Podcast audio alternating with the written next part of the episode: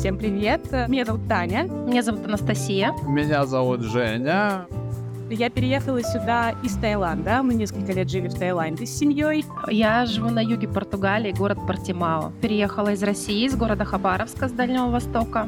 И все, прилетел в Португалию. Здесь как-то и тепло, и вроде вайп такой мой. Тут очень красиво.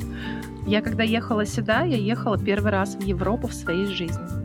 Чем прекрасна Португалия? Здесь нет такой централизованности, как в России, например, что есть Москва и есть вся остальная страна. Вам, вам нужно любить Португалию, чтобы Португалия полюбила вас.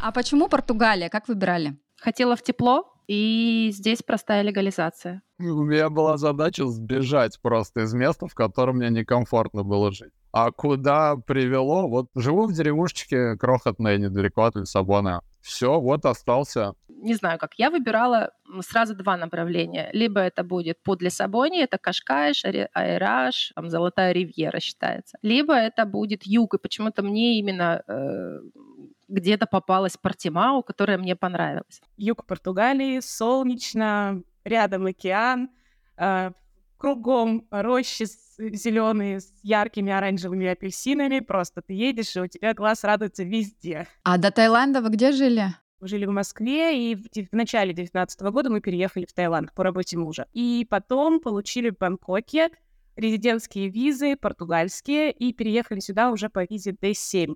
В тот момент не было официально а, Digital Nomad виз, и D7, которая изначально была придумана для пассивного дохода, Номады использовали как костыль и переезжали с удаленным доходом именно по ней. Я готовилась к переезду примерно полтора года. Я мониторила разные способы, изучала варианты, по каким можно переехать. Под квалифицированного специалиста я не подхожу. По визе вот D2, D7, получается, это был не мой случай, мой был случай ИП, я, в принципе, готовилась к нему. Когда мониторила чаты, в основном это были телеграм-каналы, ютубы, проскочила информация о том, что можно легализоваться по ребенку, который обучается в старшей школе. У меня двое детей, старшей дочери на тот момент было 16 лет, почти 16, она заканчивала 9 класс. Как раз мы подходили по этим параметрам. Напомните параметры, там, по-моему, с 14 лет, правильно? Да, с 14 лет, э, по-моему, если не ошибаюсь, с 7 или 8 класса, если ребенок обучается в старшей школе, то он э, легализуется самостоятельно, получает учебную резиденцию, вид на жительство. И я могу присоединиться к нему как опекун. Э, мы приехали и сначала легализовали Полину, это моя старшая дочь. Мы приехали в октябре, в ноябре мы ее подали, а, потому что на учебную визу э, была очень маленькая очередь, гораздо меньше, чем на ИП и все остальные. Мы подали документы, и в начале января нам уже пришла ее карточка. И вот тогда уже я присоединилась к ней. Когда я получила резиденцию, она была у меня на руках, я смогла воссоединить к себе младшую дочь. А, это так работает. То есть сначала воссоединяются родители, а потом второй э, ребенок воссоединяется на, на воссоединение. Если по визе D2 и D7 вы можете воссоединиться сразу всей семьей, то по учебной визе сначала должен опекун получить, а потом уже все остальные. А если два родителя? У нас получилось, что мы присоединились сразу два родителя к Полине с разницей в неделю. А вот так, куда у меня вопрос по поводу второго ребенка. У вас насколько была длительность визы и вот как он находился, второй ребенок в Португалии в этот момент или не в Португалии она была? Мы были все в Порту... Мы были втроем в Португалии. Я с двумя детьми приехала сюда. Виза у нас была греческая, она была на 30 дней. Э, задача первого ребенка была устроиться в школу до момента истечения ее визы. И за день до окончания визы ей пришло подтверждение о том, что ее берут. Получается, дальше мы находились в нелегальном статусе. Но на тот момент выходил, в общем, декрет каждый год, и он выходит по сей день. Для всех, кто находится в Португалии и въехал легально, автоматически продляется до 31 декабря текущего года. То есть мы дальше находились э, в Евросоюзе как бы нелегально, мы не могли перемещаться. Но в Португалии мы находились на легальных основаниях. Португалия — это вот такая волшебная страна, где ты не можешь стать легалом, не будучи нелегалом. Здесь тебе придется какое-то время определенное прожить все-таки нелегально, чтобы получить потом легальный статус. Такая вот местная особенность. Ты уже, у тебя закончились все визовые дни, да, и... Да, конечно, у меня визовые дни закончились, по-моему, в там в третий, я точно не помню, но точно в первый месяц моего пребывания в Португалии я уже стал нелегально там находиться. И не страшно было? Да нет, а что бояться так? Ну, если вы здесь погуляете и посмотрите на количество людей, мягко говоря, не португальских. Ну а вообще, там, не знаю, может быть такая ситуация, что там а, полиция подойдет, спросит документы, какие-то проблемы будут? Я, я не знаю, что надо здесь сделать, чтобы к тебе подошел полицейский. Я вот серьезно, мне кажется, надо вот прям постараться, постараться, чтобы привлечь его внимание. Угу. А вы где живете конкретно в Португалии? Мы приехали сюда заранее, за примерно за несколько месяцев до переезда. Приехали вне сезон, как раз вот в конце ноября, в начале декабря. Поездили по всей стране, в Лиссабоне, в Порту, в Назаре, выше Лиссабона, ниже Лиссабона. И когда мы приехали на самый юг, мы поняли, что нет, вот оно лучшее место. А, несмотря на то, что температура между югом и севером Португалии различается, именно температура незначительно, но из-за особенностей географического какого-то положения климат сам различается очень сильно. И если у меня друзья зимой в Порту, которые живут, как я это называю, шутя, отращивают жабры, то мы здесь вполне себе комфортно себя чувствуем. И я живу в 100 метрах от пляжа Фалезия, это один из красивейших пляжей в мире. Это прям а, рядом с Албуферой, между Албуферой и Виламорой. Виламора — это такое местное, местное Монако португальское. Да, я вот тоже, когда Португалию рассматривали, стали всерьез, идеалисты там, в общем, по карте, я вот тоже на то место посмотрела в итоге, на карте. Очень красиво. Меня очень за заинтриговало. Но там, скорее всего, еще теплее, поскольку с океана не так задувает. А, океан здесь все равно холодный, особенно нам после Таиланда. Он, в принципе, очень холодный. Я не купалась в океане здесь ни разу. Ну, то есть вы ни летом, ни зимой вообще никогда еще не купались в океане? Я на саббордах каталась, а именно плавать, чтобы как плавать, как в Таиланде, нет, потому что ну, нас после Таиланда сложно морем удивить. Но при этом люди купаются, и даже сейчас, вот конец ноября, но люди купаются вполне себе. А, в бассейнах люди купаются в неподогреваемых у нас здесь на юге, даже зимой как я это называю, неприятные люди, потому что я, когда сижу, работаю, у меня перед глазами окно с видом на бассейн. И там люди купаются, а я сижу дома холодно. Вот главный минус — это холодно в доме. И я их называю неприятные люди, потому что я сижу тепло где-то внутри дома, внутри квартиры, а они купаются в купальниках. И это сложно переносить. Слушайте, а вот расскажите по поводу недвижимости по ценам. Как, как в этом Монако, да? Да, Стоимость. насколько там, да, дорого. Так, потому что я смотрела, там достаточно серьезный может быть разброс. Здесь все зависит от того, на какого лендлорда вы попадете. Нам безумно повезло с квартирой. Я вообще считаю, что у меня переезд в Португалию шел просто как по маслу, потому что складывалось все, несмотря на то, что основной пик спора документов у меня пришелся на февраль 22 но все остальное было как по маслу. Нам очень быстро рассмотрели визы, я очень быстро нашла квартиру, я нашла ее на Фейсбуке, просто зайдя в англоговорящие группы.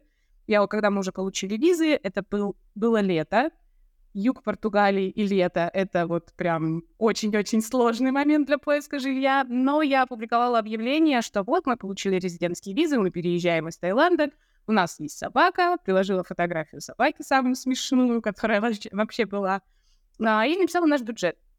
Я написала бюджет полторы тысячи евро, и за это словила немножко хейта от местных, которые на тот момент еще зарплата была минимальная, португальская 720 евро, и, или 710, даже около того. И э, мне начали в комментариях писать, что же вы делаете? Это, это две португальские зарплаты, зачем вы завышаете бюджет?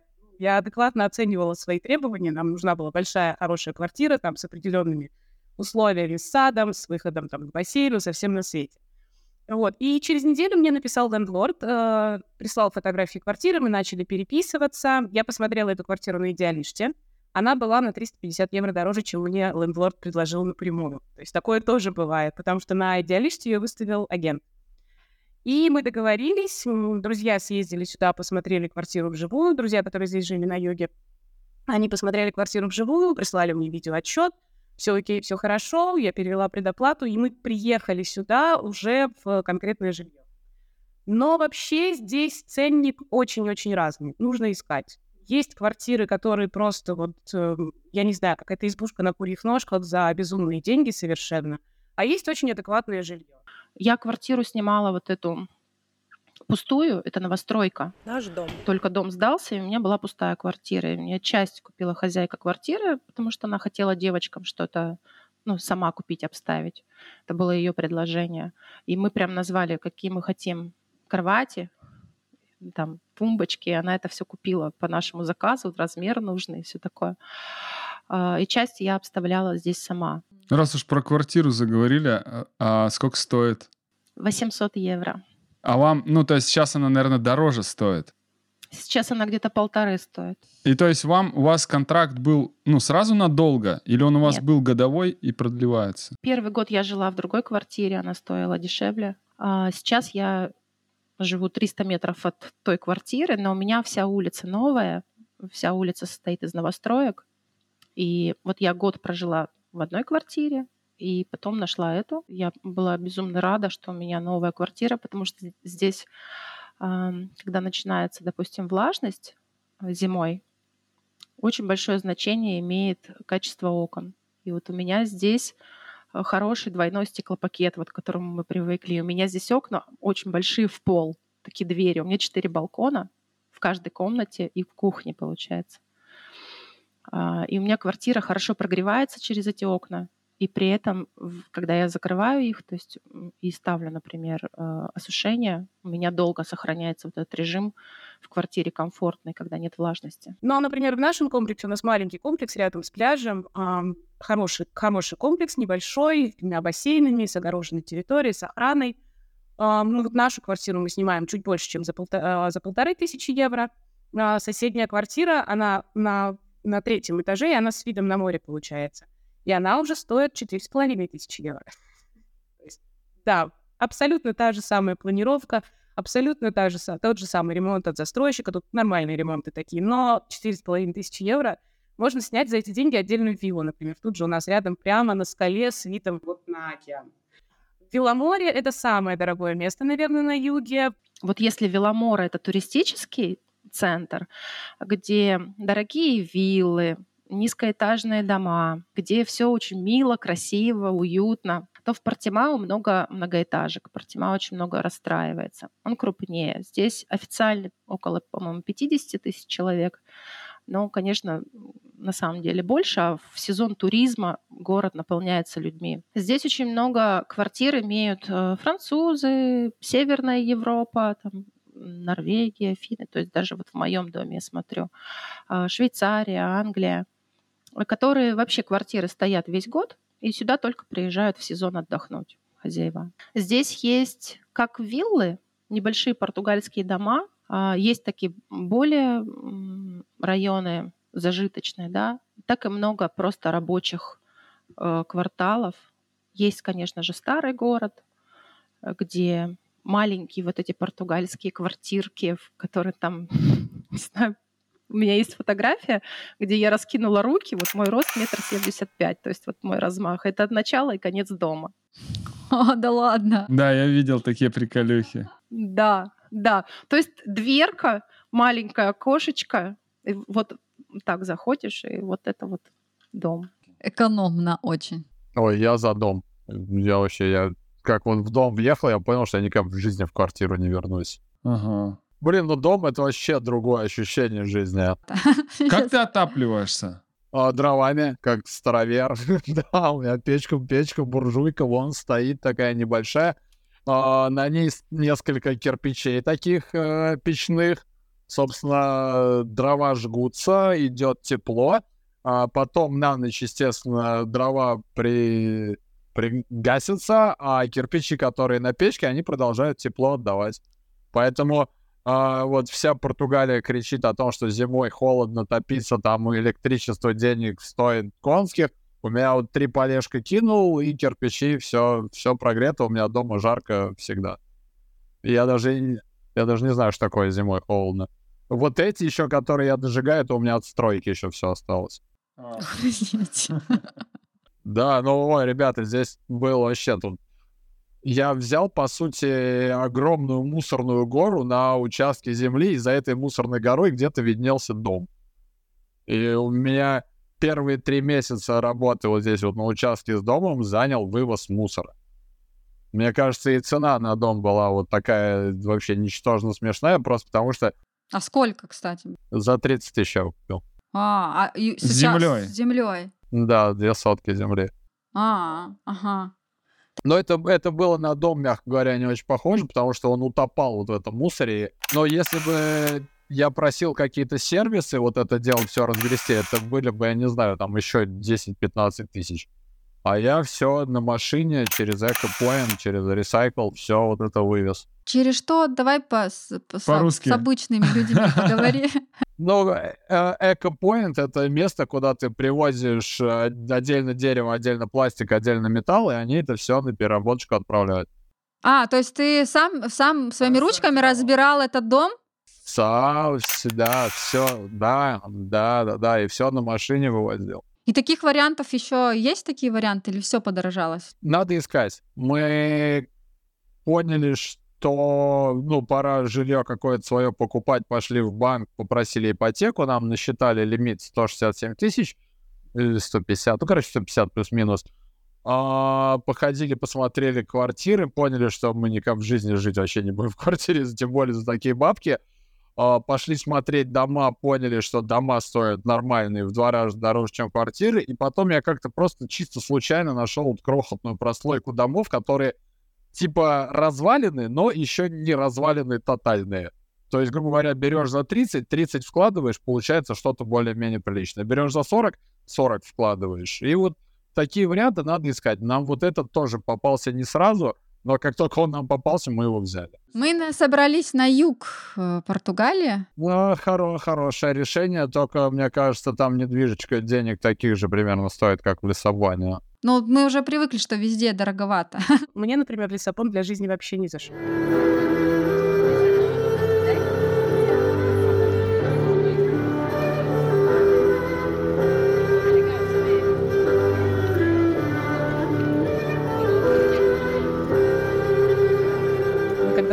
Приехали сюда и первую неделю по- посмотрели, знакомительная поездка была, и мы приехали сюда и первую неделю жили в Лиссабоне, у меня муж так немножко огорчился, потому что ни природы после Пхукета зеленого, ни холмы, асфальт, узкие улочки, и нам вообще никак. Погулять, да, прекрасно, но жить нам не понравилось. И когда мы приехали сюда, здесь везде низкоэтажная застройка практически, ну, за исключением некоторых мест туристических. И здесь всегда видно небо.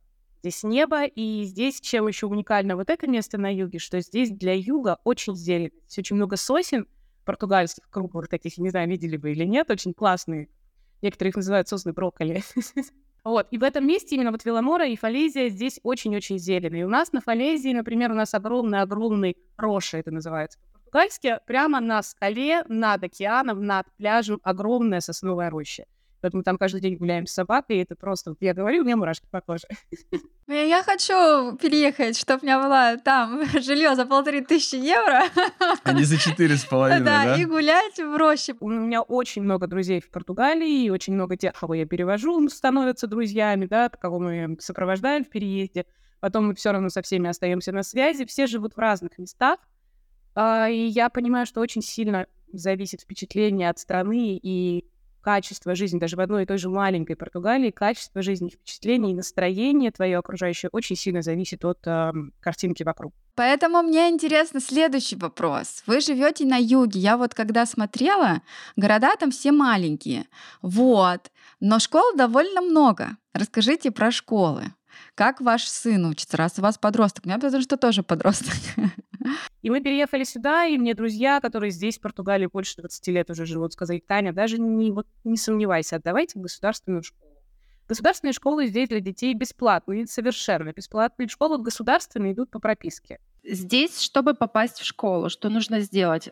Вообще, я сделала хорошую домашнюю работу, прежде чем приехать в Португалию. Да? То есть я изучила все моменты, сколько мне нужно, какие документы, что подготовить, личные дела, справки и так далее. Мы сразу все перевели, получили налоговый номер фискальный. НИФ называется. Нужна, нужно было личное дело, либо справка из школы об окончании. Но в случае Полины это был аттестат за девятый класс, поскольку это было окончание. А Мы перевели его, получается, апостелировали в России. Необходимо было согласие отца на ВНЖ и на обучение. Потому что он с вами не ехал. Да, мы делали нотариальное в России, и здесь его переводили. Нужен был календарь прививок, сделанных сертификат о том, какие прививки у нее сделаны. Мы его брали в школе, медицинскую карту, и здесь мы переводили на португальский язык, нам выдали их местный стандарт. Мы пришли в школу, здесь все делится на агруппаменты. В одном агруппаменте несколько школ, старшая, средняя и младшая. Моя поступала в старшую школу, и ты подаешь документы в одно агруппаменты, которое находится у тебя по прописке, по адресу. Но если в этой школе нет мест для конкретного класса или направления, например, тогда группамента само направляет данные в другие школы. Мы их указывали в приоритете, какие мы готовы рассмотреть. Мы указали пять школ. В случае Полины ей одобрили первую школу сразу, в которую мы пришли по прописке. А вот в случае младшей дочери э, все школы отказали, потому что все школы были переполнены. Вот если все пять отказывают, тогда ваш запрос уходит в Министерство образования, и они какую-то школу обязывают вас взять. Э, в ее случае последняя, пятая школа дала добро. И младшая дочь у меня учится в соседнем городе. Это не очень далеко, это там 5-7 километров, э, ну, 10 минут на машине, получается, мы едем. А, но да, в нашем городе мест не было. И из-за того, что здесь достаточно долго вот эти идут процессы передачи из одной школы в другую, поиск места, он может растянуться на несколько месяцев. Иностранцев очень-очень много и очень популярная история, и мы в том числе такой историей воспользовались, когда ребенок приезжает без португальского языка и идет на год с понижением. То есть, например, мой сын должен был пойти в 11 португальский класс, здесь 12-летнее образование. Он должен был пойти по возрасту и там, по, своим, а, по своему образованию в 11 класс, но он а, не знал португальского совершенно. Ну, там просто на бытовом уровне как представиться и все. И мы приняли решение, что он идет в 10 класс с понижением на год, готовится, ну, учит год, э, экзамен, э, португальский язык, и дальше уже 11-12 заканчивает полноценно. Я была в полнейшем восторге от того, что произошло в школе. Потому что когда он пошел в 10 класс, им первые полгода назначили интенсив португальского языка. У них часть уроков в расписании поменяли на португальский язык. Прям вот там уроки математики, уроки физики какие-то. Их объединили, получается, четыре человека, плюс-минус по возрасту одинаковые. Их объединили в маленькую группу. И 15 часов в неделю они занимались португальским. На остальные уроки им предоставили тьютера, который ходил с ними на уроки и переводился с португальского на английский от учителя задания и от с английского на португальский уже то, что отвечали ученики. Это абсолютно все для меня было абсолютным таким фантастическим каким-то событием, потому что я все ждала подвох, когда же попросят денег. Не попросили. При этом выдают ноутбуки. Ноутбуки выдают бесплатно а на время учебы. Да, нужен ноутбук, пожалуйста. Выдали абсолютно новый ноутбук. Ну, не MacBook, конечно, но тем не менее новый Asus, по-моему, ему выдали или новый, что-то что типа того. Да, выдают маленький мобильный модем и сим-карту на 12 гигабайт, чтобы ребенок мог всегда с ноутбуком где-нибудь там сесть, например, чтобы у него всегда Wi-Fi был под рукой. Вот, учебники бесплатно, а, питание в школе есть какое-то, ну, у меня сын просто не ест, и мне очень нравится там. Мои дети так и не привыкли к питанию, которое в школе. В Портима уже второй год бесплатное питание для всех учеников но они не едят в столовой, потому что, как она говорит, э, сегодня приготовили медузу. То есть их э, кухня, в том числе для детей, она очень такая своеобразная, специфическая. Хотя есть такие моменты, как, например, в каждом классе у нас в начальной школе стояла корзина с фруктами, молоко, обычное молоко соевое, а, печенье. То есть это дети могли брать свободно, пользоваться, да, как бы такими перекусами. И со скольки до скольки вообще идет э, образование, учеба? Ну, он уже в, вот он уже в старшей школе, получается, и а, в основном уроки начинаются в 8.15, и где-то до 4 до 5 он в школе. В школе есть много секций разных, там и волейбол, и баскетбол, какие-то еще, и карате что-то есть, но он туда не ходит, он занимается отдельно. Младшая дочь, допустим, у меня увлеклась серфингом здесь сразу же, она в него влюбилась.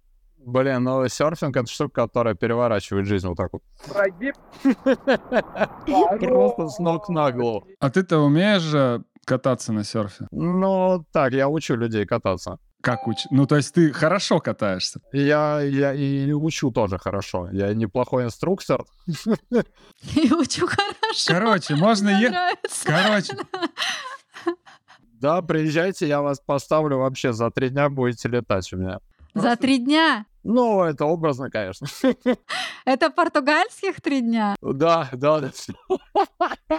Это три недели, значит, за три недели поставят. Не, слушай, ну за три недели ты уже прям уверенно будешь кататься. А вообще дорогое это удовольствие, кстати, в Португалии? Один урок примерно стоит от 30 до 40 евро, но моя дочь попала в клуб, серф-школу, в которой это стоит около 100 евро в месяц по выходным. Ну, поскольку здесь школа, э, вы знаете, да, в Португалии обучение с 9 утра, и в, сред... в младшей школе, получается, до 5 вечера дети заняты. То есть какие-то секции добавлять это только на поздний вечер. Но вот сейчас она учится в средней школе, в шестом классе, и сейчас она уже учится до двух, до трех часов бывает. Ну, вот так. То есть еще можно какую-то секцию в течение дня. Ага. А, кстати, вот у меня вопрос возник. Они там вот в начальной школе, сказали, до 5 часов вечера. Что они там делают? Уроков немного, но очень большие перемены. Средняя перемена в начальной школе примерно 2 часа, час 40 примерно, вот так. То есть они поели, потом их отправляют на улицу, они играют в футбол, какие-то настольные игры, у кого что есть. Они очень много времени проводят именно в тусовке, ничего не делая. А как они с языком привыкали? С чем они вообще ехали изначально? Португальский язык э, с нулем. Не ехали с нулем. Мы не учили никто португальский. английский? Старшая дочь э, более-менее как-то пыталась So-so, да. Я также, младшая, ну, только школьная программа и там немного репетитор. Но младшая неплохо взяла язык, благодаря тому, что когда мы приехали, не было потока релакантов сюда. И она в школе была единственная русскоговорящая девочка. И у нее не было вариантов, кроме как учить язык португальский. И за первый год она взяла очень много. И нам повезло, учительница в четвертом классе, а, понимая, что ей тяжело, она начала с ней заниматься дополнительно по учебнику первого класса португальским языком и дала ей базу. И поэтому на текущий момент Лена неплохо пишет, говорит, понимает, наверное, лучше, чем все мы. Полине, старшей дочери, было гораздо сложнее, потому что все свои вопросы в школе она в итоге решала на английском. И португальский тяжело. Но такие предметы, как философия, экономика, история вообще не заходят, потому что очень много именно языкового. То есть если в математике можно опираться на цифры, то э, те предметы, где просто очень большой объем информации, на португальском языке тяжело учиться. И что у нее как с оценками плохо по этим предметам? Четверки, тройки Двойки есть. Здесь можно иметь две двойки для того, чтобы тебя перевели в следующий класс. И здесь очень строго с пропусками. Если ты напропускал больше, чем положено пропусков, то тебя не переведут ни при каком раскладе, даже при пятерках. Mm, а сколько положено? Там на каждый класс, на каждый предмет есть определенная шкала, которую ты можешь там не посетить без уважительной или даже с уважительной причиной. То есть, если ты долго болел или отсутствовал, то могут не перевести. Здесь оставляют на второй год вообще на раз. Но здесь это норма. Допустим, младшая дочь у меня закончила школу, и она, когда она закончила четвертый класс, она была где-то примерно в середине класса в рейтинге среди португальцев, которые говорят на португальском. А, то есть они не парятся, да, там за... Они особо не парятся оценками, мне кажется, быть идеальными. Да это все дети хорошие, вы все молодцы. Так, расскажите еще, какие там моментики в школах бывают. Практически во всех школах очень интересно проводится музыка. Мы привыкли немножко к другой системе образования, да, музыкальному, то есть у нас мы учим произведения там, и так далее. А здесь обязательно учат играть на каком-то инструменте. Какой-то класс, допустим, играет на флейте, какой-то класс на укулеле. Это зависит от того, как учитель распределит. Я не знаю. Ну вот, в общем, вот так. Вот она уже второй год у меня играет на флейте. она, она делает дома домашнюю работу, прям сидит. Ну, так интересно. Сзади есть Угу. Потом сюда палец и сюда. Надо, чтобы они так были прямо. Угу. И вот здесь есть такая, чтобы палец не скользил. Угу. Вот, вот так, наверное. Это, это, конечно, для, для меня это было... Я считала, что к музыке не все имеют способности. Ну, однако она занимается. А у старшего ребенка нет такого уже, да? В старшей школе там э, поинтереснее немножко система. Вот с 10 по 12 класс, здесь обучение 12 классов, у нее в школе было четыре направления. Это было социально-экономическое, где, допустим, нет физики, нет химии, нет биологии, но зато есть экономика, философия, в 12 классе греческий язык. Математика выбирается по уровню АБЦ. То есть вы можете взять высшую, можете взять легкую. Дети определяют э, эти, эти направления по тому, как они дальше хотят поступать. Первый год Полина у меня училась на курсе социально-экономическом. Там было много географии, истории, философии, экономики. Второй год она перешла на арт. Это дизайн. Там был рисунок, геометрия высокого уровня А. Но геометрию учить на португальском оказалось вообще невероятно сложно просто. А, допустим, математика была уже уровня Б. Есть также направление, они в разных школах разнятся, но вот в конкретно ее школе было направление математика, информатика. Туда самый большой поток и самый большой серьезный отбор. И направление, по-моему, химбио. То есть чем отличается от российской школы? То, что у нас, допустим, химию, биологию учат до 11 класса, до, до последнего выпуска, да, а здесь ты уже в 9 классе закончила вообще основную программу, да, и дальше ты выбираешь, если тебе не нужны эти предметы, ты вообще не тратишь на них время. То есть ты, ты выбираешь то направление, которое тебе дальше нужно. То есть ты, грубо говоря, в девятом классе уже должен подопределиться, что тебе по душе. Да, если ты меняешь класс, переходишь из, из одного направления в другое, то ты начинаешь сначала. Даже если ты в 12 классе захотел его поменять. Нельзя доздать предметы. Нужно опять начинать с 10 -го.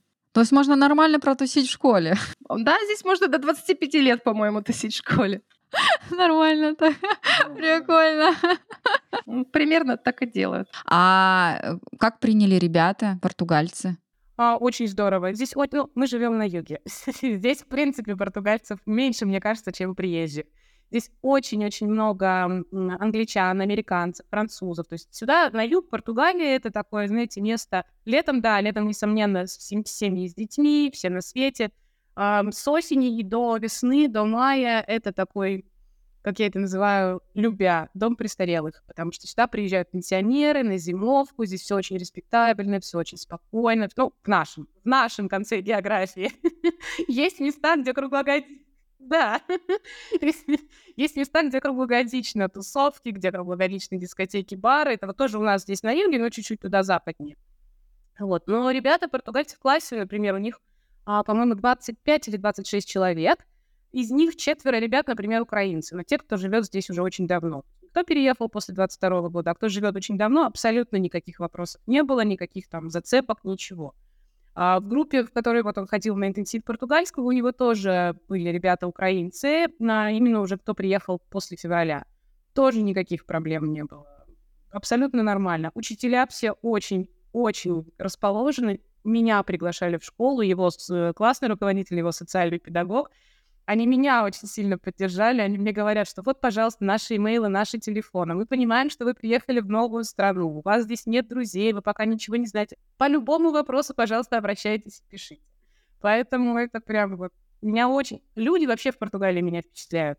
Как вы оцениваете Португалию с точки зрения безопасности и комфорта? Если не касается Лиссабона, я могу прийти, поставить сумку, уйти в кафе, заказать кофе, вернуться, и моя сумка будет лежать на месте.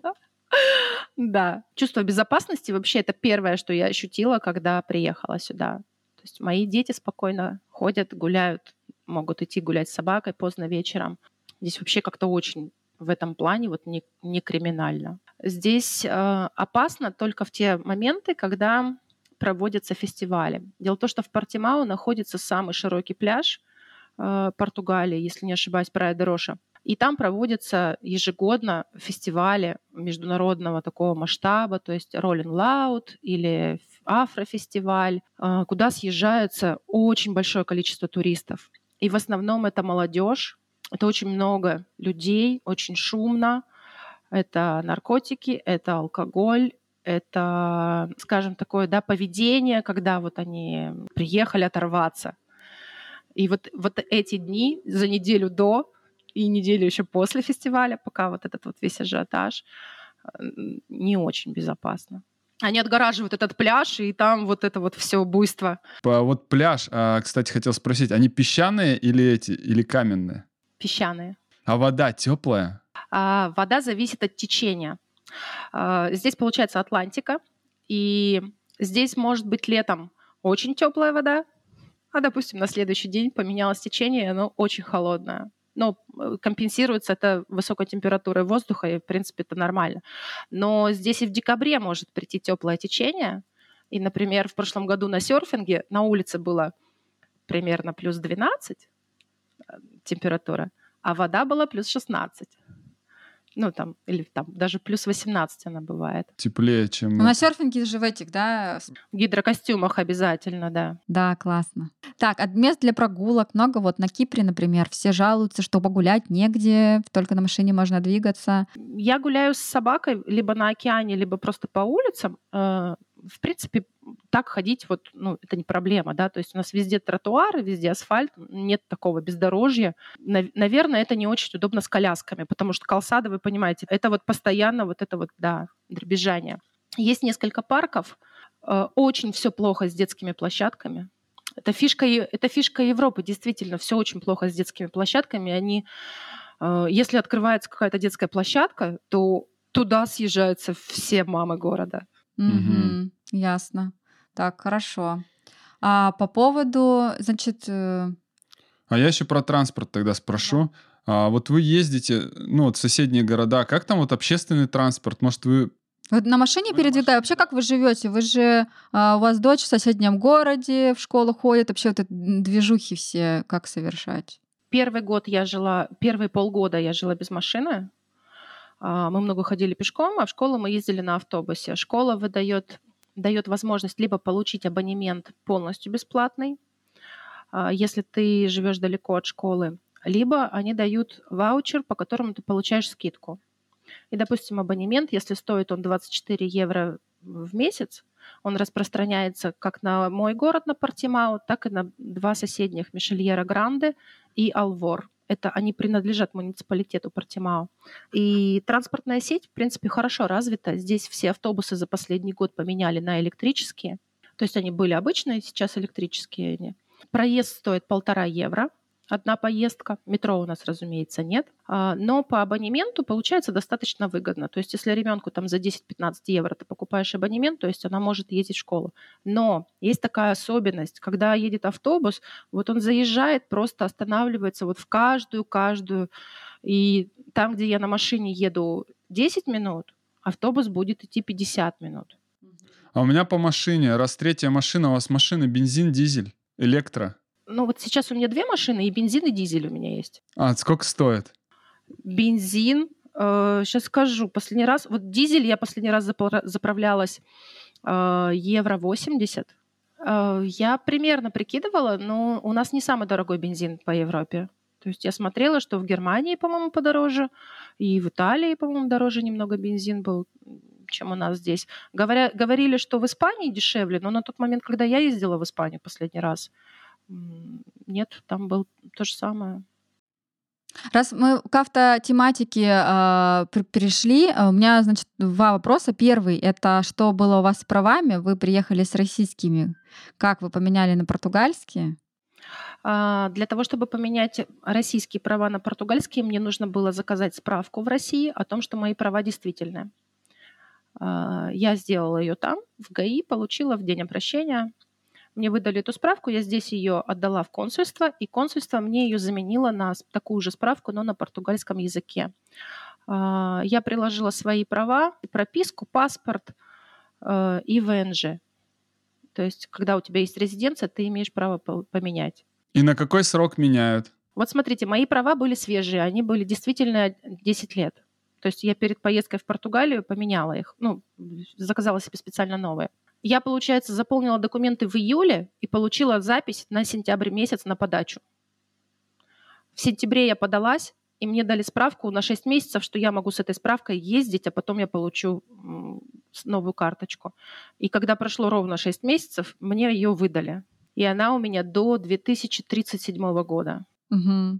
А вот по поводу еще автотемы, по поводу двух машин. Вы машины э, покупали в Португалии, либо гнали из Германии. Как вообще выгоднее? Как вообще нужно поступить? Выгоднее всего привезти сюда машину, например, э, электричку или гибрид, потому что на нее копеечная растаможка. Если это дизель или если это бензин, то привезти из Германии выгодно, по-моему, только если она стоит дороже 20-25 тысяч. Тогда это выгодно. Если эта машина недорогая, а у меня недорогая машина, то выгоды особо не почувствуете.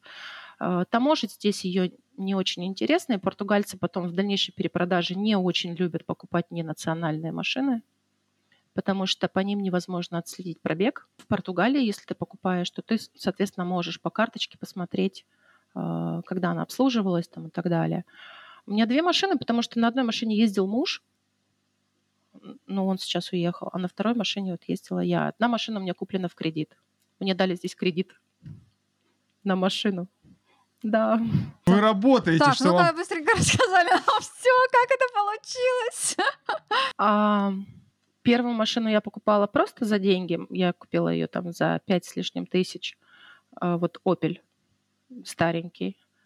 2009 года Opel Corsa у меня. А вторую машину я взяла, мне не хватало на нее, и я покупала ее, по-моему, за 17 тысяч. И 10 я заплатила, а 7 я взяла в кредит. И мне дали кредит, я предоставила данные о том, что я зарабатываю тысячу евро в месяц. Мне одобрили. А как вы предоставили эти СП? данные? СП? С ИП, да, я плачу 215 евро в месяц кредита. На 4 года я брала. Да, и вот по поводу постановки на учет. Ее вам поставили на учет по сроку вашего ВНЖ. Нет, она просто здесь бессрочно у меня стоит, все, номера. Дело в том, что в Португалии, э, когда машина выходит с завода и ей присваивается какой-то номер, этот номер уже у нее не меняется. То есть госномер не меняется. Может меняться хозяин, и имя в матрикуле может меняться, но сам номер на машине, он неизменен. А вот э, такие штуки, как доставка еды, продуктов и все остальное, как это работает? Хорошо, отлажено или коряво? Все есть, абсолютно все есть. Э, Ну, опять же, с чем сравнивать? Мне после Таиланда здесь больно заказывать доставку еды по, по готовой, там, из ресторанов откуда-то, потому что в Таиланде это стоило, там, не знаю, полтора евро, и тебе за 10 минут везли. Здесь дополнительно доставка будет стоить там около 10 евро, и, ну, по крайней мере, в наш конец географии, и будут вести долго, ну, там, не знаю, 30-40 минут, на мой взгляд, это долго. Вот. Доставка продуктов при этом есть, абсолютно есть. Чем прекрасна Португалия? Здесь нет такой ам, централизованности, как в России, например, что есть Москва и есть вся остальная страна. Здесь по всей стране, даже в небольших городах, есть крупные супермаркеты, есть больницы, госпитали, детские садики, школы. Здесь все везде есть. Единственное, что чем дальше от Лиссабона, тем сложнее с общественным транспортом. Потому что здесь нет метро, например, у нас на юге, да, которое есть в Лиссабоне. Но при этом доставка из всех супермаркетов есть. У меня очень много друзей, которые живут без машин. Я не понимаю, как так можно жить и путешествовать, но тут уже кто к чему привык. Вот, и пользуются доставками, да, и тоже там бутилированную воду, какие-то тяжести, все это доставляют. Да, абсолютно спокойно.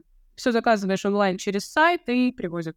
Супер. И последний вопрос, волнующий. Медицина. Платная, бесплатная, сколько стоит, как попасть? страховки. А страховки есть, страховки есть действующие, везде есть м, госпитали платные, коммерческие. А, он даже в Албуфере есть большой коммерческий многопрофильный госпиталь, там и хирургия, и психиатрия, и все на свете есть. Ту- Туда же можно по страховке обращаться. Страховки, опять же, разные. Есть с покрытием там, стоматологии, есть без, есть с франшизой, есть без. Тоже по-разному бывает. А, Есть бесплатные больницы, госпитали. С бесплатной медициной здесь вопрос э, такой. Вот, скажем так, она не такая, как мы привыкли в России. Здесь ты не вызовешь скорую, если у ребенка поднялась температура, и тебе хочется, чтобы врач приехал, его послушал, ты не вызовешь здесь скорую, тут такого нет понятия в принципе. Если какие-то аварии, не дай бог, или несчастный случай, конечно же, да, бомбейруши, спасатели местные приедут. Но здесь, если даже высокая температура, ты идешь в центр Сауда, это как местная приемная скорой помощи, скажем так, и в зависимости от тяжести твоего состояния тебе дают браслет. От красного до зеленого. Четыре цвета там есть. Красный — это пациент скорее жив, и тебя примут быстро. А зеленый — это у тебя просто, например, там температура, ты можешь посидеть 2-3 часа, пока все в красненьких примут. Это что касается вот таких каких-то неэкстренных случаев. Если, не дай бог, случается что-то серьезное, онкология или какая-то операция нужна такая прям вот серьезная, то здесь у меня прям опять мурашки по коже. То здесь медицина на очень высоком уровне. У меня э, подруга, которая переехала сюда, в Португалию, она да, сталкивалась с благотворительными фондами и с онкологическими госпиталями в России, больницами, и здесь тоже ей пришлось столкнуться. И она говорит, что такого уровня, как здесь, например, в, онкологических, в онкологическом оборудовании, медикаментах, лекарствах, в России даже до санкций еще не снилось. Да, и я знаю, что если э, угроза жизни, то есть вот у меня здесь у знакомого обнаружили рак, и это считается, ну, как бы угроза жизни. И его прооперировали, обследовали и так далее. Все бесплатно, все за счет государства. Несмотря на то, что э, он не является гражданином, однако все сделали и еще дали ему различные льготы на 5 лет на период восстановления. То есть здесь это на очень высоком уровне. Но мне кажется, медицина и, в принципе, уровень жизни можно оценить так. Средний срок жизни португальца 87 лет. То есть все хорошо. А так они черти знают, сколько живут, скажи там. Некоторые из них. Ну, на самом деле, у меня, у меня Португалия ассоциируется просто. Я когда переехала сюда, я с первого дня почувствовала себя как дома. А, и у меня Португалия ассоциируется со спокойствием. Я даже стала медленнее водить машину. Я очень люблю погонять за рулем, но я здесь стала медленнее водить машину, просто потому что некуда торопиться. Ты едешь, у тебя вокруг красота, у тебя с одной стороны океан, с другой стороны у тебя либо сосны, либо апельсины, голубое небо. Ты едешь и любуешься на эту красоту, и тебе не хочется никуда торопиться. А вообще с работой, ну то есть там есть какая-то работа? Кто где работает? Или все удаленщики только могут переехать в основном? В основном, конечно, большинство переезжающих сейчас это переезжают удаленщики. Там, ну, Digital Nomad ровно год, вот 31 октября было ровно год, как ввели эту номадскую визу, и в основном переезжают айтишники, удаленщики или тех, у кого удаленный бизнес. Но есть ребята, которые переезжают сюда и а, здесь находят работу. Достаточно найти работу на минимальную португальскую зарплату, а их на минуточку, пусть она невысокая, но их 14 по рабочему контракту, 14 зарплат в год платят португальские компании. То есть у них еще и рождественская дополнительная зарплата есть. Они находят здесь работу, и, например, по этой же работе с невысокой зарплатой здесь можно получить ВНЖ. Попадать, выпадать ту же самую манифестацию и ждать, да, придется ждать долго, но ты живешь здесь в регулированном положении, тебя никто не тронет, тебя никто не депортирует, ты здесь получаешь ту же самую медицину, ты платишь налоги, то есть ты здесь абсолютно законопослушный гражданин, единственное, ты выехать не можешь, потому что твоя шенгенская виза у тебя уже закончилась. А так здесь, да, можно, в принципе, можно найти работу. Ну, кто-то идет работать официантами, кто-то идет работать здесь, ну, ребята на строй, кто приезжает без образования, например, но хотят жить в хороших условиях, в хорошей стране, идут на стройки, например, работать. Здесь требуются часто рабочие. А, так я работал на стройке у Португаль... у юриста португальского, просто, я даже не помню, по Фейсбуку его нашел. Да, и просто искал мужик э, людей, славяно говорящих, потому что, ну, мы умеем работать. И все, я ему позвонил, встретились, у меня еще английский тогда был, типа, my name is, this is cat, такой, типа, супер базовый примитив. Я из России уезжал, вообще не говорил ни на каком языке. А, я сейчас занимаюсь декорацией свадеб. Мы, прово- мы проводили свадьбы для испанцев, для французов, для португальцев. Мы оформляем. Я здесь познакомилась с девушкой, которая уже здесь 6 лет, и у нее как раз вот этот бизнес флористика, декорации, свадьбы, проведение свадеб. И я это просто люблю, умею, и вот работаю так. Есть э, работа, например, приятнейшая. Я думаю, если вдруг когда-нибудь мне захочется быть ближе к природе, я пойду на сборку апельсинов, например. Или виноград. Тоже там, ну, это сезонная работа, но тоже, тем не менее, есть. Да, но тем не менее тоже есть. Но есть, я имею в виду, что для визы не совсем. Для визы нет. Для ВНЖ внутри, да, можно. То есть здесь достаточно приехать, чтобы хоть какая-то была... Да, да. Вы должны въехать, даже если у вас виза действует там неделю всего, вы должны въехать, зафиксировать свой легальный въезд, это либо штамп в паспорте у вас сразу португальский, либо вы приезжаете через другую шенгенскую страну, селитесь где-нибудь на первую ночь хотя бы в отеле, чтобы у вас а, отель обязан зарегистрировать вас в системе иммиграционной, что вы здесь э, жили, что вы здесь останавливались. Сохраните об этом документы, и все дальше можно. Вы можете как здесь устроиться на работу с невысокой зарплатой, так и, например, открыть здесь ИП и э, декларировать ваш доход от вашего удаленного работодателя. Пусть не у всех же есть высокая зарплата, как у номадов, да, там сейчас с Нового года будет требоваться 3200 минимальная зарплата, а, номадская. Но если у вас, например, зарплата тысячу-полторы евро, вы вполне можете переехать опять же по этим же способам. Открываете ИП здесь, декларируете доход от вашего заказчика через ваше португальское ИП, подаете здесь а, манифестацию интереса и ждете, когда СЭФ вас пригласит на, на сдачу биометрических данных, отпечатки пальцев и фотографии. По правилам... Начинается самый сюрприз. С номерками, что ли? Ждать нужно будет. Да, да.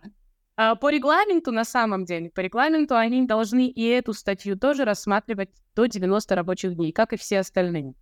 Но по этой статье заявителей просто несколько десятков тысяч. И иммиграционная служба просто не справляется физически. На самом деле они подтянули хвосты немножко, потому что еще год назад ждали два года, два и четыре. Вот такое ожидание было. На данный момент ждут полтора. То есть они уже прям реально сократили. И они очень стараются. Сейчас реформа произошла, они очень-очень стараются сократить все эти вот долгие ожидания. И что еще приятное, в прошлом месяце в э, парламент был внесен э, внесена поправка на рассмотрение, чтобы вот этот срок ожидания, который вы ждете полтора года, чтобы он учитывался в паспорт. Потому что сейчас он, к сожалению, не учитывается. Хотя человек не виноват, что СЭФ так долго, ну, уже не СЭФ, уже Аймар, что иммиграционная служба так долго рассматривает эту заявку. Он просто вынужден ждать, он ничего не может сделать. И если это время будет учитываться в паспорт, будет вообще вот так. Да? да, это какие-то есть еще способы легализоваться внутри страны? Ну, вот сам, самый популярный это манифестация, конечно. То есть манифестацию вы можете подать либо по ИП португальскому, либо по португальскому рабочему контракту с невысокой зарплатой. Есть стартап-виза, когда вы приезжаете сюда и ждете здесь одобрения там, от компании АПМы вашего стартапа, потом подаетесь на визу, ждете визу. Тоже можно внутри, можно как снаружи, так и внутри. А, есть студенческая виза, куда можно приехать в любом возрасте, независимо от того, как давно вы закончили школу. Вы можете поступить здесь либо на бакалавриат, либо на магистратуру, в зависимости от вашего предыдущего образования. А, это должно быть минимум сейчас, на данный момент требуется минимум годов... годовая, но лучше двухлетняя программа. То есть поступайте хотя бы на магистратуру, на двухлетнюю программу и получаете здесь ВНЖ студенческий, но люблю Португалию за то, что даже студенческий ВНЖ, во многих странах студенческий ВНЖ идет с коэффициентом 0,5, например, в зачет гражданства. В Португалии такого нет коэффициента, здесь идет один к одному. Работать вы тоже в этот момент можете. Сто процентов будет этот вопрос, поэтому спрошу, а языковые курсы длительные можно? Нет, к сожалению, нет. Еще примерно полтора года назад с одними из курсов годовыми получали студенческие ВНЖ внутри. Сейчас нет, к сожалению. У вас есть ребенок, у вас вообще прям однозначно. Да, нет, есть же еще тот, кто оформил э, ВНЖ, прожил год, родил ребенка. Ой, вот тут вот вообще интересная история. А, вы можете приехать вот по той самой манифестации, да, про которую мы уже говорили, подать ее, по ней, например, ожидание полтора года. Но а, вы приехали, зафиксировали легальность вашего въезда, подали манифестацию. Прошло 12 месяцев, у вас рождается ребенок. Ребенок получает гражданство Португалии. Даже у вас нет на этот момент ВНЖ, но вы здесь находились 12 месяцев зафиксирован. Ребенок получает гражданство Португалии, а вы к нему воссоединяетесь как гражданину Португалии. А, это интересно. Вот. А, кстати, есть, есть в Португалии эта фишка, что а, родственники португальцы ждут для, до паспорта меньше? Нет, но смотрите, вот, например, сейчас, как на данный момент, с манифестацией это время ожидания не идет в зачет паспорта, а если вы подали манифестацию, родили ребенка, воссоединились к нему и прожили еще, например, 4 года, то вот этот первый год, который вы жили по манифестации, в этом случае у вас тоже пойдет в паспорт. Угу. Так что если нет 12-летнего, нужно задуматься о... О новорожденном. О новорожденном. Стоит, стоит задуматься. Португалии, в Португалии на самом деле очень сильно любят детей, и здесь а, очень, знаете, как вот э, я всегда смотрю на португальцев, у них очень-очень-очень вовлеченные папы. То есть здесь очень типичная картина, когда мамы сидят, компания встречается, например, где-то в ресторане, мамы сидят, попивают винишко, а папы с колясочками, с детьми нянчатся. То есть, ну, для меня это непривычная картина, потому что в России обычно чаще наоборот. А здесь нет, папы очень вовлеченные, здесь детей очень-очень любят. Да, классно. А, кстати, рож- рожать насчет родов, не знаете? Они бесплатные или платные? Сколько стоят? А, если вы приехали сюда уже в положении, прожили 90 дней здесь, опять же, зафиксировав вашу легальность въезда, это всегда важно. Фиксировать легальность въезда всегда важно, никогда не помешает. прожили 90 дней, то дальше вы можете наблюдаться здесь бесплатно по беременности, и рожать вы тоже сможете бесплатно. Платные э, роды здесь, опять же, ну, на мой взгляд, очень в одних, в одну, ну, вот есть два крупных госпиталя в Лиссабоне, самые-самые популярные, самые дорогие. Там платные роды стоят, по-моему, около 5000 евро. Что, по-моему, на данный, вот в наше время тоже не, не космическая какая-то цена, причем условия прекрасные. По поводу стартап-визы, а на каком этапе должен быть э, собран твой кейс бизнеса и какие нюансы по документам могут возникнуть? Ну, там, например, Дипломы. у фаундеров должен быть диплом о высшем образовании и да, буквально недавно стали требовать, чтобы были, были дипломы, причем не обязательно профильный, но диплом должен быть. Сначала вы подаете заявку, вы собираете ваш, а, описываете ваш стартап и подаете заявку в EAPMAY, это организация, которая как раз одобряет все эти стартапы. Пока у вас, э, пока вы ждете одобрения, здесь непредсказуемый этап совершенно, здесь можно ждать месяц, а можно ждать полгода и больше. А пока вы ждете одобрения, вам нужно задружиться с э, инкубаторами. Список инкубаторов тоже есть в открытом доступе, есть популярные, есть не очень. Ну, нужно стучаться во все, буквально рассказывать им про свой стартап, чтобы они сказали, да, мы вас берем. И тогда уже вы будете выбирать э, из инкубаторов, э, где вам, с кем вы будете партнериться. И дальше, когда вы получите заявку от, на одобрение от AppMay, вам нужно собрать полностью все ваши документы, включая диплом, включая все-все-все справки о несудимости, счет банковский, там небольшая сумма должна быть а, там, ну, все документы собираете полностью, подаете заявку в СЭР. I'm в наше время. И здесь уже как раз, здесь и диплом, здесь и справка, здесь нужно все абсолютно. И с этого момента у вас есть еще, когда вы получили ВНЖ, у вас есть еще и обязательства перед инкубатором. Вы должны там определенное количество денег им ежемесячно платить. Э, по-разному стоимость бывает ежемесячная, в зависимости от того, что они предлагают. Но в среднем это где-то 200-300 евро в месяц. А, и вы должны там в течение первого года по-хорошему открыть компанию, но если у вас что-то пошло не так, можно немножко переписать бизнес-план и открыть ее попозже. Но, в принципе, а, стартапом, стартап-визой пользуются многие, многие для того, чтобы переехать здесь и внутри получать ВНЖ. Но сейчас сроки удлинились и стали, на мой взгляд, стали пожестче рассматривать, чем раньше. Раньше было проще.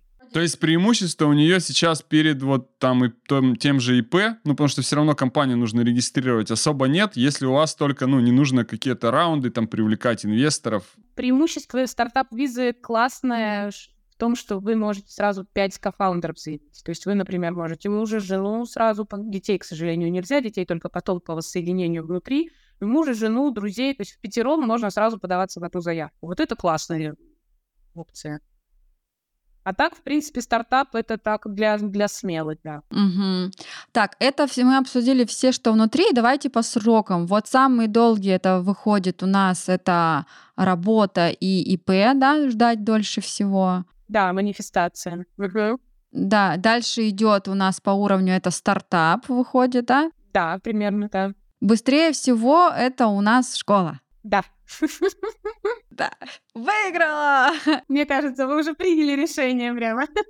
Мы давно приняли решение. Школа и студенческая. И, студент, и студенты, скорее всего, да? Да, да, студенты тоже достаточно быстро, да. Единственное, что смотрите, по школе, когда будете переезжать, пишите, пожалуйста, нам, потому что по школе, чтобы сразу воссоединиться всей семьей, а, не во всех отделениях иммиграционной службы принимают так, даже не, не все записывают по правилам вообще, по, по, вот как если следовать букве закона, сначала ребенок получает карточку, то есть вы подаете сначала только ребенка, ребенок получает карточку, и только после этого вы записываетесь на воссоединение, через когда оно откроется, это прям самая, самая печальная история. И дальше уже только подаетесь, и потом получаете карточки. Это может растянуться на год, с учетом того, как, например, за последний год открывались слоты на воссоединение. Поэтому вот еще что можно получить внутри. Воссоединение. Воссоединение с семьей, да. А вот мы хотели, ну вот у нас тут такая история, да, что мы сейчас хотим по номадам в Хорватии оформиться. Ну, чтобы не шенгенские визы вот эти десятидневные под поездку получать, а попробовать э, на номада хорватского. И у нас будет, допустим, карточка хорватского идеально, я бы сказала. Просто идеально, потому что в Загребе находится мое любимое консульство Португалии. Это самое лучшее консульство вообще из всех. У меня есть свой личный рейтинг, где, где лучше подаваться, где не стоит подаваться. И вот в Загребе они просто котики. У них очень немного заявителей. В принципе, в европейских странах не очень много заявителей. И там нет очередей, там нет такого долгого ожидания. И там, а там очень их мало почему-то. Ну, потому что, видимо, хорватского номада тоже не так просто получить. И э, они носятся с каждым. Они к каждому очень персонально относятся. Они идут навстречу во всем, в чем можно просто пойти навстречу, и они действительно классные. Поэтому подаваться в консульстве в Зан, ребят, на удовольствие. Угу. Так, а теперь давайте обсудим визы, ВНЖ точнее, да? Ну, точнее, там сначала идет виза, все-таки виза D, а потом ВНЖ, вот, которые должны оформляться вне Португалии. Да, их много на самом деле. Большой плюс виз, именно виз, а, в том, что вы можете подаваться всей семьей сразу. Может подаваться один заявитель на любые две визы. Вы подаете сначала одного заявителя, и одновременно с ним подается вся семья как сопровождающие члены семьи. Соответственно, вы все вместе получаете визы D, вместе приезжаете сюда и одновременно получаете карточки ВНЖ. То есть не надо долгих ждать процессов воссоединения, сходить в миграционную службу лишний раз и все такое.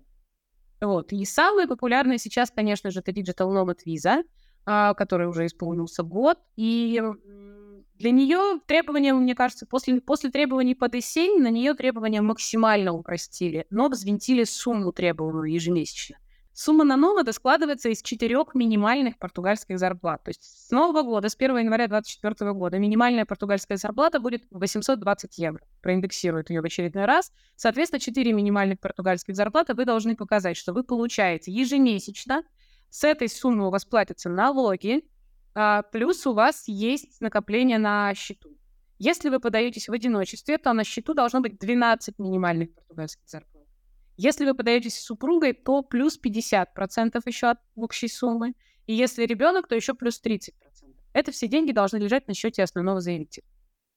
А, счет допускается любой, не обязательно португальский. Главное, чтобы он был вам, опять же, доступен здесь, в Португалии. А, справки о несудимости — это стандартное требование, никаких дипломов не нужно, ни, ни, вот, для надежности можно туда CV кратенькое приложить свое, что вот мой творческий карьерный путь, и вот я работаю достаточно получать до подачи эти деньги всего лишь на протяжении трех месяцев по требованию. То есть три месяца вы получаете этот доход и можете уже подаваться. Конечно, лучше показать за более долгий срок, потому что они могут спросить, а раньше у вас ноль был, но если вот требование три месяца, стала у вас высокая зарплата, вы можете подаваться на ноутбук и получить его. Это все, конечно, а что с налогами? Просто там Выходит, налог-то будет у Номада просто космический. Везде в Европе налоги достаточно высокие. Да, но тут у тебя конкретный доход, если там ты можешь праздный доход у тебя, то тут у тебя очень большой доход. Здесь на самом деле на данный момент пока не отменили вот эту налоговую льготную ставку NHR, про которую вы наверняка слышали, которая на 10 лет дается. Поэтому мы надеемся, что его все-таки не отменят.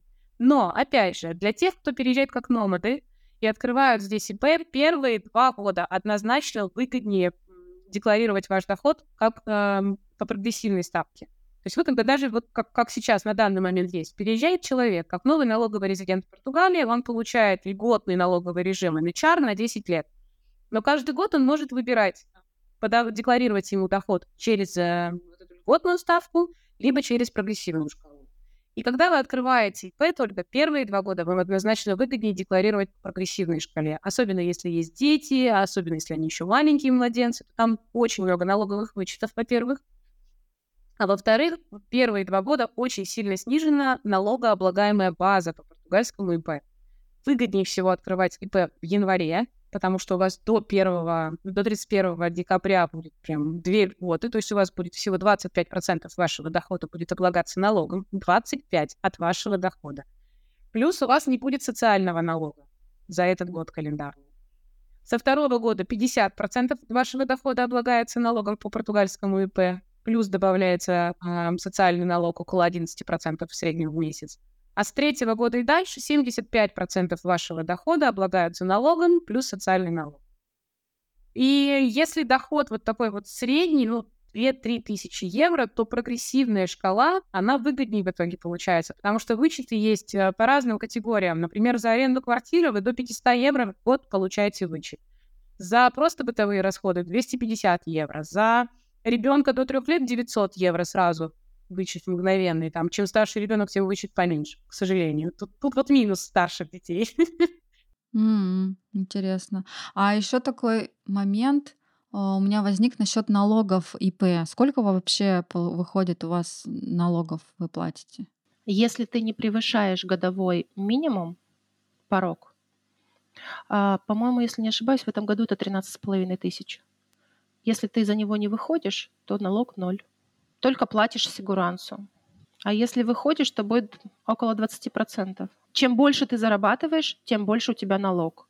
Если ты будешь зарабатывать условно там миллион, то у тебя и налог будет 45%. А можно не выходить, чтобы иметь ВНЖ по ИП? Да, мне достаточно. А, это как раз ровно-ровно. Даже немножко больше. Сейчас здесь минимальная зарплата около 800 евро или там 750-760, э, по которой они меряют.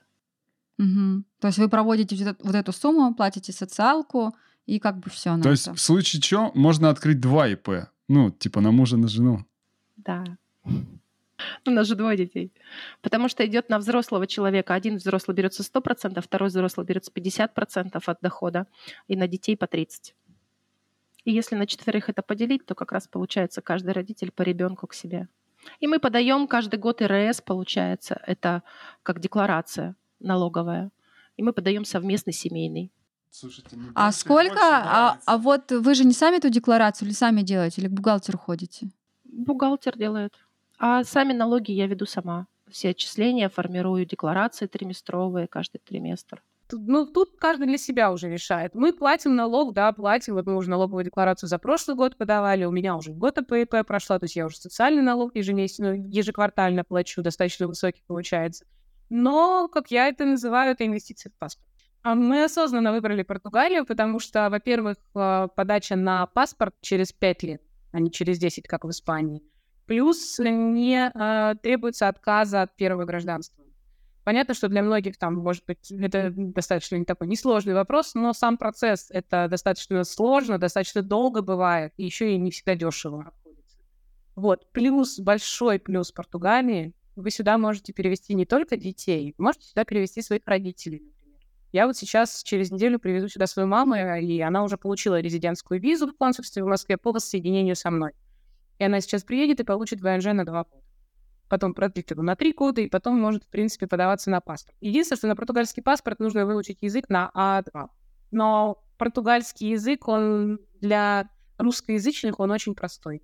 Здесь очень произношение похоже во многих случаях, здесь э, как-то и грамматика во многом похожа.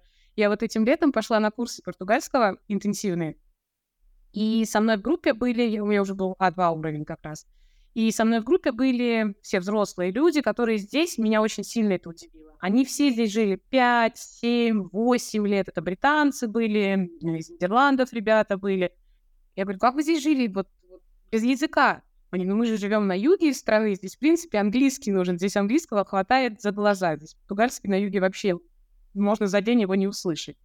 А вот, кстати, курсы португальского платные или вот как в Монреале еще доплачивают тебе за то, что ты них ходишь? Есть разные курсы. Если у вас, например, нет дохода, вы получили ВНЖ, если вы не работаете, например, или работаете, вы тоже можете пойти в центр занятости и подать заявку на курсы португальского языка. Приоритет для тех, у кого нет работы. Естественно, они хотят научить языку людей, чтобы люди могли пойти и работать, чтобы они знали язык. Но если вы не работаете, а, и вы, вас пригласили на эти курсы, вам доплачивают 4,5 евро в день, по-моему, 4,5 или 5 на обед. Поднимемся на португальском. Пустячок, а приятно. На самом деле таких вот таких мелочей приятных в Португалии очень много. Мне вот в начале года внезапно совершенно пришло письмо от э, социальной службы, что ой, мы посчитали, что у вас э, недостаточный как бы за прошлый год доход, и мы вам даем льготу, значит, на не льготу, а как-то это называется, социальная помощь на, арен... на аренду. Нет, не вычет, а социальная помощь на аренду жилья. Только не смейтесь, но он, он небольшой. 30 евро в месяц. И его выплачивают раз, раз в три месяца, получается. Вот раз в три месяца мне на банковский счет приходит 90 евро. Пустячок, а приятно. Так, и, значит, еще есть одна интересная программа, да, пассивного дохода. Я так понимаю, владельцы недвижимости, которые сдают какое-нибудь жилье или какую-то недвижимость за рубежом, могут на нее рассчитывать. Расскажите про нее. Да, жилье можно сдавать где угодно. Самое главное, что ну, здесь есть э, требования, во-первых, например, в Москве, если вы подаетесь на эту визу, на пассивный доход, то у вас обязательно потребует португальский банковский счет с накоплениями на нем. То есть вы должны заранее приехать, открыть счет и все на свете, положить на него деньги. Плюс по D-визе, по D7 визе именно, а, требуется 12 месяцев задекларированного дохода. То есть если по номаду 3 всего, то здесь 12. В некоторых консульствах, например, в Сербии, допускается 6 месяцев доход показать. Но доход, опять же, должен быть задекларирован. То есть все должно быть четко и прозрачно. Вот мое основание дохода, например, вот собственность, да, моя, документы на собственность, вот договор с арендодателем, что он мне снимает бессрочно эту квартиру долго, вот деньги, которые поступают на банковский счет, вот налоги с этих денег уплачены, и вот мои накопления. Все остальное уже технические моменты, типа справок о несудимости, там бронебилетов, страховки и все такое. Вот. 12 месяцев, но здесь большой плюс, что у вас доход ежемесячный должен быть минимальная португальская зарплата одна на номаду 4, то здесь всего лишь достаточно одну минималку показать. Ну, конечно, хорошо бы с запасом. То есть, если вы покажете 820 евро, это может не пройти. Может пройти. Как повезет. Может себе сдающие. сдающие, ну, там примерно так и стоят, может себе точно на это рассчитывать. Да, но если он уже предыдущие 12 месяцев ее сдавал, где он жил в это время, неизвестно. Ну да. Но, опять же, вот сложность с тем, например, в Сербии не требуется обязательно португальский банковский счет. Он, конечно, будет плюсом, но он там без него документы примут. В Москве даже не примут документы без португальского айбана, без португальского счета. Поэтому тут уже, вот поэтому тоже многие выбирают Сербию, например, потому что там требования лояльнее. Угу. А, кстати, насчет Сербии запись туда прорваться как? Но стал, стало тяжело. Раньше они были молодцы, раньше они прям старались и очень-очень оперативно все обрабатывали. Сейчас, э, например, сначала они летом они закрылись на каникулы и писали, что, пожалуйста, пишите нам 15 августа, и мы будем распределять заявки. У них запись не через электронную систему, как в Москве, а запись по имейлу. Когда им начали писать 15 августа, а, буквально 16 уже стали приходить отбивки, что пишите нам 1 ноября. То есть вот кто-то успел, у нас мы нескольких клиентов записали 15 августа, и им стали приходить там письма, и вот уже подаются ребята. Но остальных отправили, кто 16 уже писал, отправили на 1 ноября. И потом внезапно в октябре они стали присылать отбивку, что не 1 ноября, а 12 января к нам теперь, пожалуйста, пишите. Угу. Ну, в общем, вам надо полгода пожить в Сербии, как мы, и а ничего. Здесь прекрасная страна. Да, да. Потом вы уже не захотите отсюда уезжать, да? да? Ну, на самом деле, Сербия тоже прекрасна, да, тем, что там ПМЖ через три года, и, и гражданство не так далеко. Нравится. Моря только нет. Е- если вот... бы э, здесь хорошо нам давали шенгены, а не вот это вот все, что они тут устраивают, или у нас была возможность свободного передвижения по Европе и так далее, мы вообще бы не думали куда-то уезжать. Это офигенская ну, страна. она географически удобно расположена. Очень круто. Тут все, нам все тут нравится. Вот это то, что ты замкнут вот в этом пространстве, это не очень.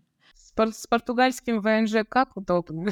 это очень удобно, когда ты просто вот никаких виз тебе не нужно. Да, может быть, есть у вас какое-то пожелание, напутствие для наших слушателей? Здесь хорошо сформировавшимся уже людям. Допустим, моим детям здесь безумно скучно. А, летом аквапарки, но в них не будешь ходить каждый день да, то есть э, здесь много хайкинга, здесь много можно гулять, купаться, заниматься серфом, э, просто там ездить в горы, например, да, то есть вот такое, там, ходить на яхте. Но для подростка, для вот моих детей, им 12 и 18, очень скучно. Вам, вам нужно любить Португалию, чтобы Португалия полюбила вас. Я когда ехала сюда, я ехала первый раз в Европу в своей жизни. Я ехала, точно зная, что я Португалию уже люблю. Да. Вот мы ее уже почти любим. Да, мы тоже уже почти. Мы просто сравниваем очень много, ну вот полтора года, мы уже сравнили очень много стран. Вот, но пока мы сходимся на том, что для нас, конкретно для нас, наверное, все-таки Португалия.